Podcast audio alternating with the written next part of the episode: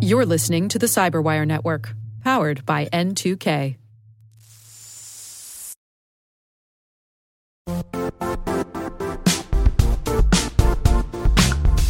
Don't struggle to align your organization's cybersecurity with business risk.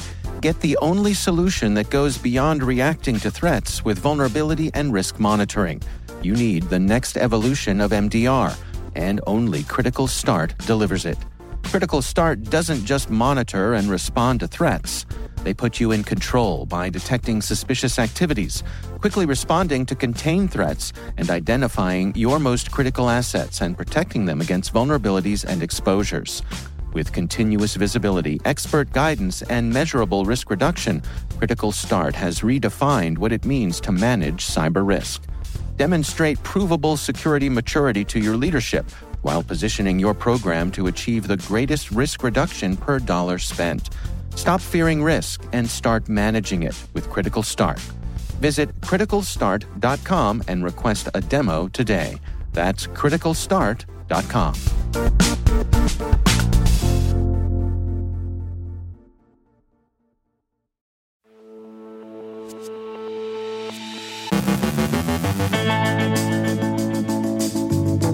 Cerberus is available for free. The Empire Market's old and betrayed customers are probably looking for another marketplace where English is spoken, and it seems the Russian mob is selling access to North Korea's Lazarus Group. NSA thinks US elections will be safe and secure, but that influence operations are probably here to stay. Betsy Carmelite from Booz Allen Hamilton on medical device security our guest is Jonathan Langer from Medigate on lessons to help clinical and IT leaders at institutions heavily affected by COVID 19. Two Iranians are indicted for espionage and theft, and more evidence allegedly surfaces of Huawei's role in sanctions evasion.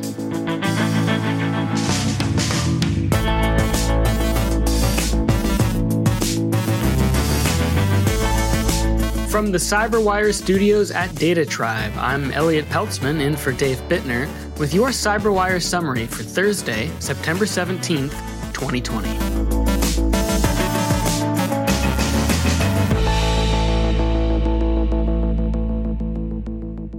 Some notes from the criminal underground have surfaced at midweek. First, Kaspersky researchers say that the proprietors of Cerberus malware having made an attempt to auction it off on a dark web block, have now simply released its source code, Cerberus v2, for free to Russophone hacking communities.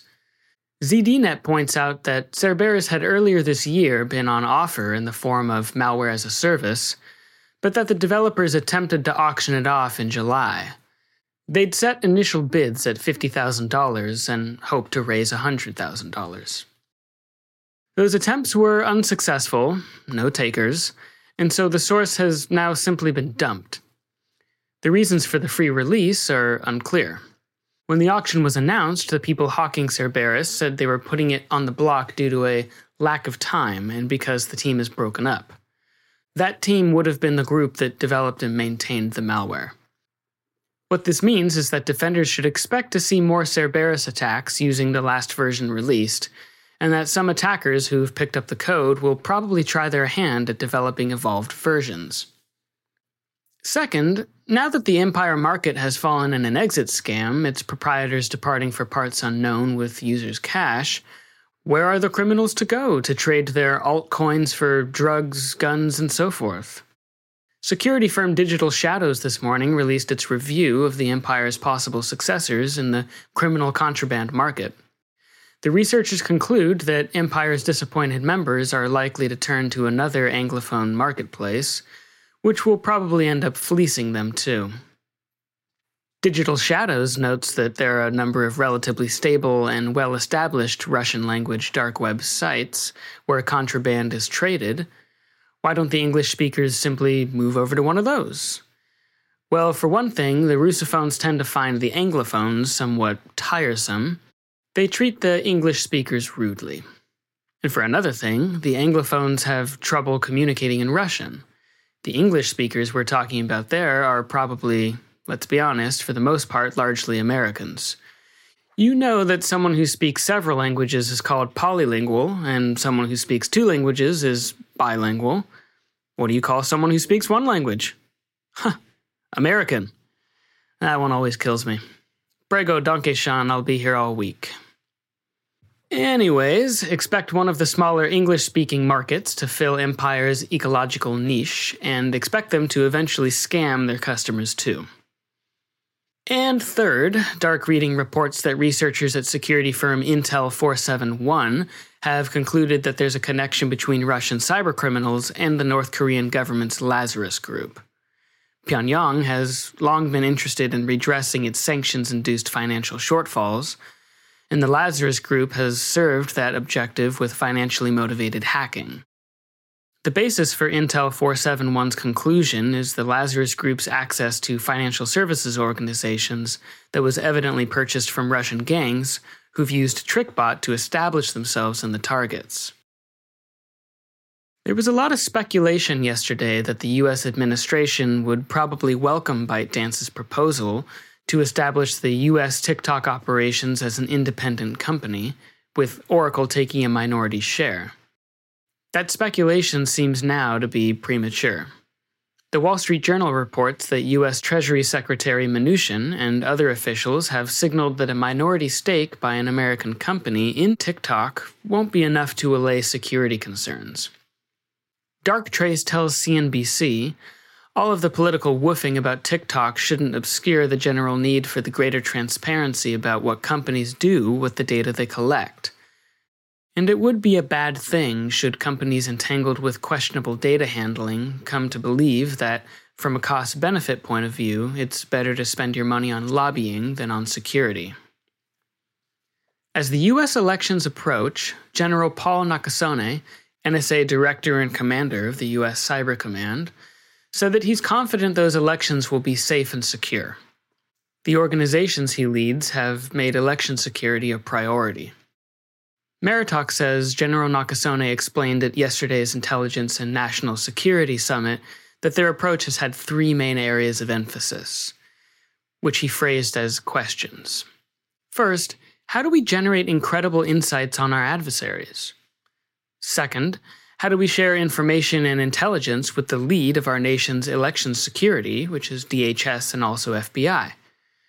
And the last piece how do we impose outcomes on any adversary that attempts to interfere with our democratic processes? Again, he's confident that they have these areas under control. But influence operations, General Nakasone said, are the great disruptor, and they're here to stay.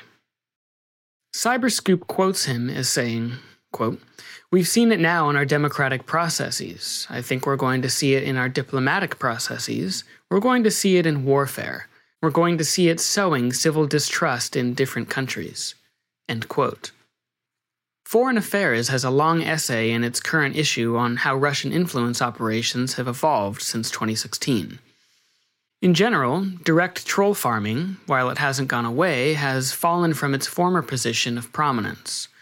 It's the sort of inauthentic behavior that's just grown too easy to detect. Instead, the operators have done other things, from the low level grift of persuading people to rent their social media accounts through the establishment of plausible front organizations, to the hiring of cynics or useful idiots to write for them. While Russia has been the leader, other governments have shown themselves willing to learn from the best, and state run online influence campaigns are likely to become, the essayist argues, a permanent feature of future democratic elections. China, Iran, and Venezuela have already shown their ability to adapt some Russian methods to their own purposes. They haven't been dull pupils, but their positive objectives are inherently more difficult to achieve than the negative, disruptive goals Moscow is interested in. The U.S. Attorney for the District of New Jersey has indicted two Iranian nationals, Hooman Heidarian and Mehdi Farhadi, on charges of conspiracy to commit fraud and related activity, computer fraud, unauthorized access to protected computers, computer fraud, unauthorized damage to protected computers, conspiracy to commit wire fraud, access device fraud, and aggravated identity theft.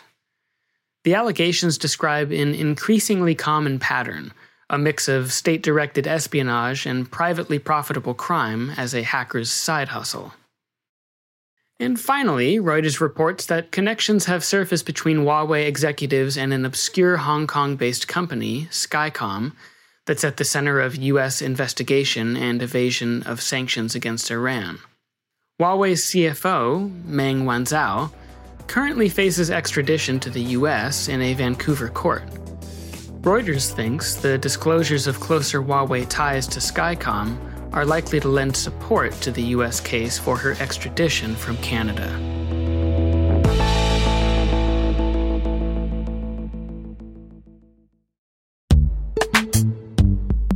Every day, your IAM tech debt grows. Your multi generational services struggle to work together. Building an identity fabric can fix this. It makes all your identity tooling stronger and allows you to connect any app to any service you want to use with zero coding, zero maintenance, and zero app downtime. Strata's identity orchestration platform separates the identity logic from your applications so you can optimize existing IAM tools and manage them in a single control plane. Now, every vendor, standard, and architecture work together. In short, building your identity fabric means you can secure your non standard apps, keep your complex access policies, retire outdated IDPs, and modernize in record time. So build your fabric with Strata Identity and get rid of tech debt for good. Visit strata.io slash cyberwire, share your identity priorities, and receive a pair of AirPods Pro. Offer valid for organizations over 5,000 employees. Connect today at strata.io slash cyberwire.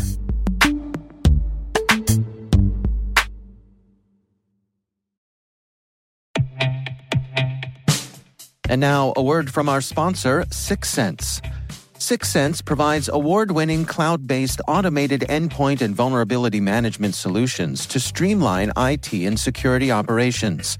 With its advanced platform, businesses gain complete visibility and control over their infrastructure, reducing IT and security risks and optimizing operational efficiency.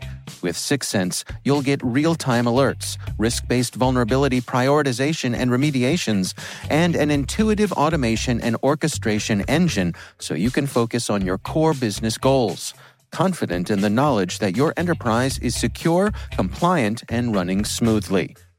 To learn why enterprises choose Syxsense, visit syxsense.com.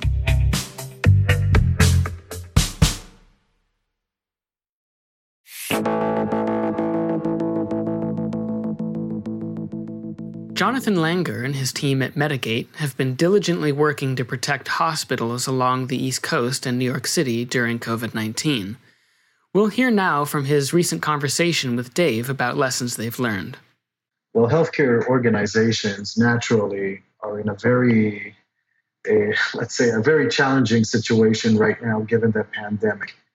I think on the one hand, the challenge is addressing the, the concern around the, the pandemic, treating people the way they should be to the, to the best of their ability, and to that end, expanding some of the facilities, moving medical devices from location to location, moving physicians, of course. There's a huge challenge there. The other challenge is, of course, at the same time, just like other enterprises uh, are doing, is, or I guess was, setting up a remote networking capability to allow the unessential workers to continue to support the enterprise. Doing those two at once, uh, that's quite a heavy lift, uh, the way that I'm seeing things. Well, take us through some of those specific challenges. I mean, what sort of things are, are you and your team tracking? So, what we're doing right now, what we're tracking is, I, I think, in high level, I would say, that the security concerns that healthcare organizations had before the pandemic have in fact been, I, I, think, even heightened given the pandemic. Everyone is more focused on, on medical devices, on their assets over the network, finding them, using them, protecting them. The other piece that we're hearing more, and this is where, where we're addressing this challenge as well, is that they're saying security is important, but now more than ever, operational efficiency is, is also important.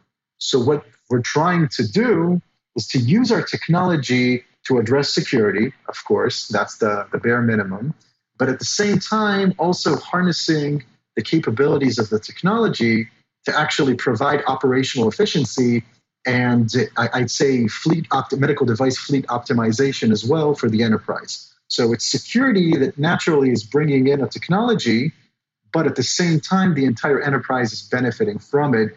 That's what we're trying to cater to these days. And what are some of the practical ways that they're able to do that? What sort of things can they put in place?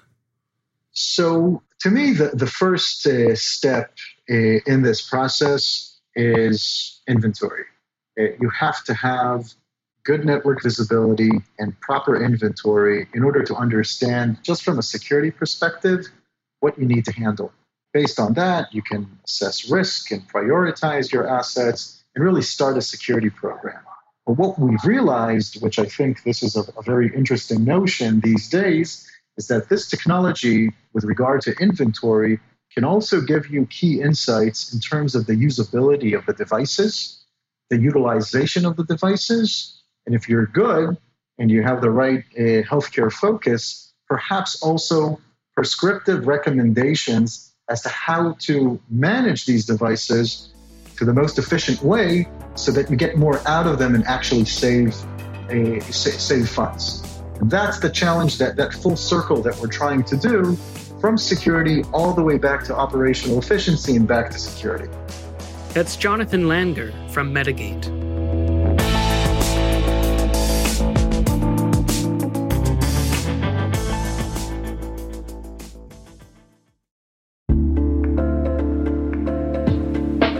Are lengthy security reviews pulling attention away from your security program? With the largest network of trust centers, Vanta can help you streamline security reviews to win customer trust, save time, and close deals fast. Proactively demonstrate security by showcasing key resources like your SOC 2 or ISO 27001 and provide real time evidence for passing controls. And when a security questionnaire is required, Vanta takes the first pass for you.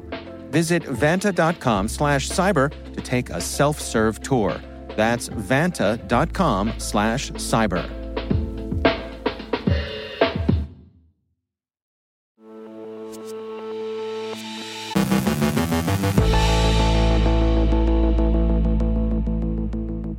And I am pleased to be joined once again by Betsy Carmelite. She's a senior associate at Booz Allen Hamilton. Betsy, it's always great to have you back. Um, I wanted to touch today on medical device security and some of the things that you and your team have been looking at in that area. What do you have to share with us today? Sure. To jump in, I think, you know, if you're looking at um, kind of current day, especially during our COVID 19 environment, um, and you're looking at threats to medical devices, let's say in a, in a hospital setting, this can really stir up some some nightmare type of situations in your mind. Um, for example, if critical patient information becomes unavailable as a result of a cyber attack, that would then have an impact on how a doctor can treat that patient. Um, also, if a device such as a CT scanner were to go down, uh, ER doctors lose critical capabilities to select treatment for, let's say, a stroke patient. And hmm. we've also seen an increase in the exploitation um, and phishing campaigns and threats to federal agencies, with healthcare being a, a key target. Why are they targeting healthcare? What's the uh, what's the draw there from the threat actors? Sure. So cyber criminals really continue to target medical and life science devices and organizations because there is a, a profit to be gained there. We're seeing, you know, clinical clinical labs with devices involved in COVID 19 research and testing targeted. Major hospitals are experiencing ransomware. You know, we've seen the recent reports of ransomware targeting a medical ventilator manufacturer. And really, these cyber criminals are looking for ways to monetize and uh, gain revenue. Um, they believe they these organizations have the best chances of paying the ransom um, because every victim is really measured by their estimated revenue um, and who is likely to pay the largest amount. Yeah, and and I've, obviously, I mean, hospitals, places like that are literally dealing with life and death situations. Right, right, and they're also looking at organizations and companies that might share compromised infrastructure, um, accounts, or vendors. Uh, this is why we've really seen a rise in attacks on healthcare entities um, over the years and more recently. Um, that healthcare data just has a high value on the black market, um, could possibly include all of a patient's PII. Now, what sort of advice do you have for folks who are operating on the medical side of things? And any words of wisdom? Sure. Um, we we've been looking at this fairly closely um, for the last year or so. We we really think that the, the medical device and broader healthcare ecosystem needs to transform. Um, across stakeholder collaboration is really needed to do this. Um, so we're looking at regulators, healthcare delivery organizations, manufacturers. They all need to play a role in this together. Um, secondly, we're we're seeing that medical device manufacturers have adopted processes for um, vulnerability disclosure and, and, coordinating that together. And that's all with a with an end game to promote patient safety um, and the security of medical devices. So that level of information sharing, um, also inclusive of disclosing the existence of vulnerabilities and with mitigation plans, is key to really minimizing the impact of security vulnerabilities um, both for patients, organizations, um, and for the privacy of the data that that could be at risk. Do you suppose that, that everything we're going through and, and have gone through with the COVID pandemic is is going to leave us stronger on the other side of this when when the pandemic is is you know in the rearview mirror our medical organizations having been through this experience will they be in a, a better place security wise I think medical device organizations can can seize this opportunity to work to address cybersecurity, not just in a defensive posture, but looking at it as security by design. So they can take this opportunity to look at security through the product lifecycle, which includes during the design phase, the development phase, through to end of life, so that they're able to uh, secure those devices at, at, every stage and have the flexibility um, to work that those security um, architectures into the devices.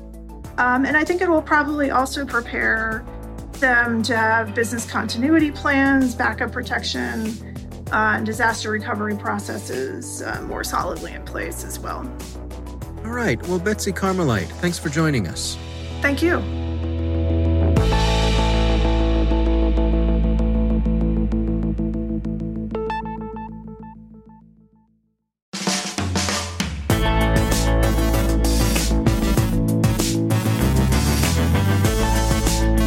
And that's the Cyberwire.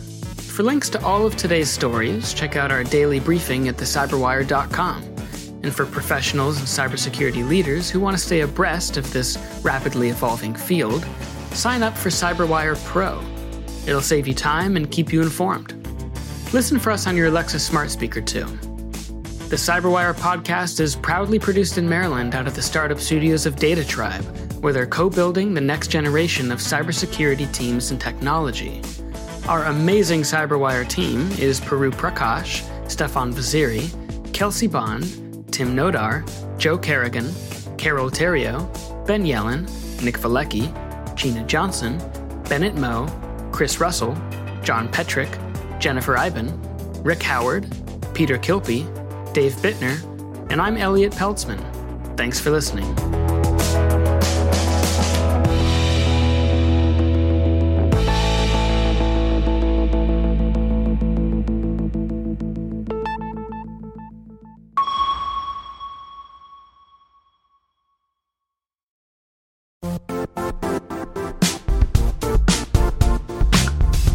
Now, a word from our sponsor, Zscaler, the leader in cloud security.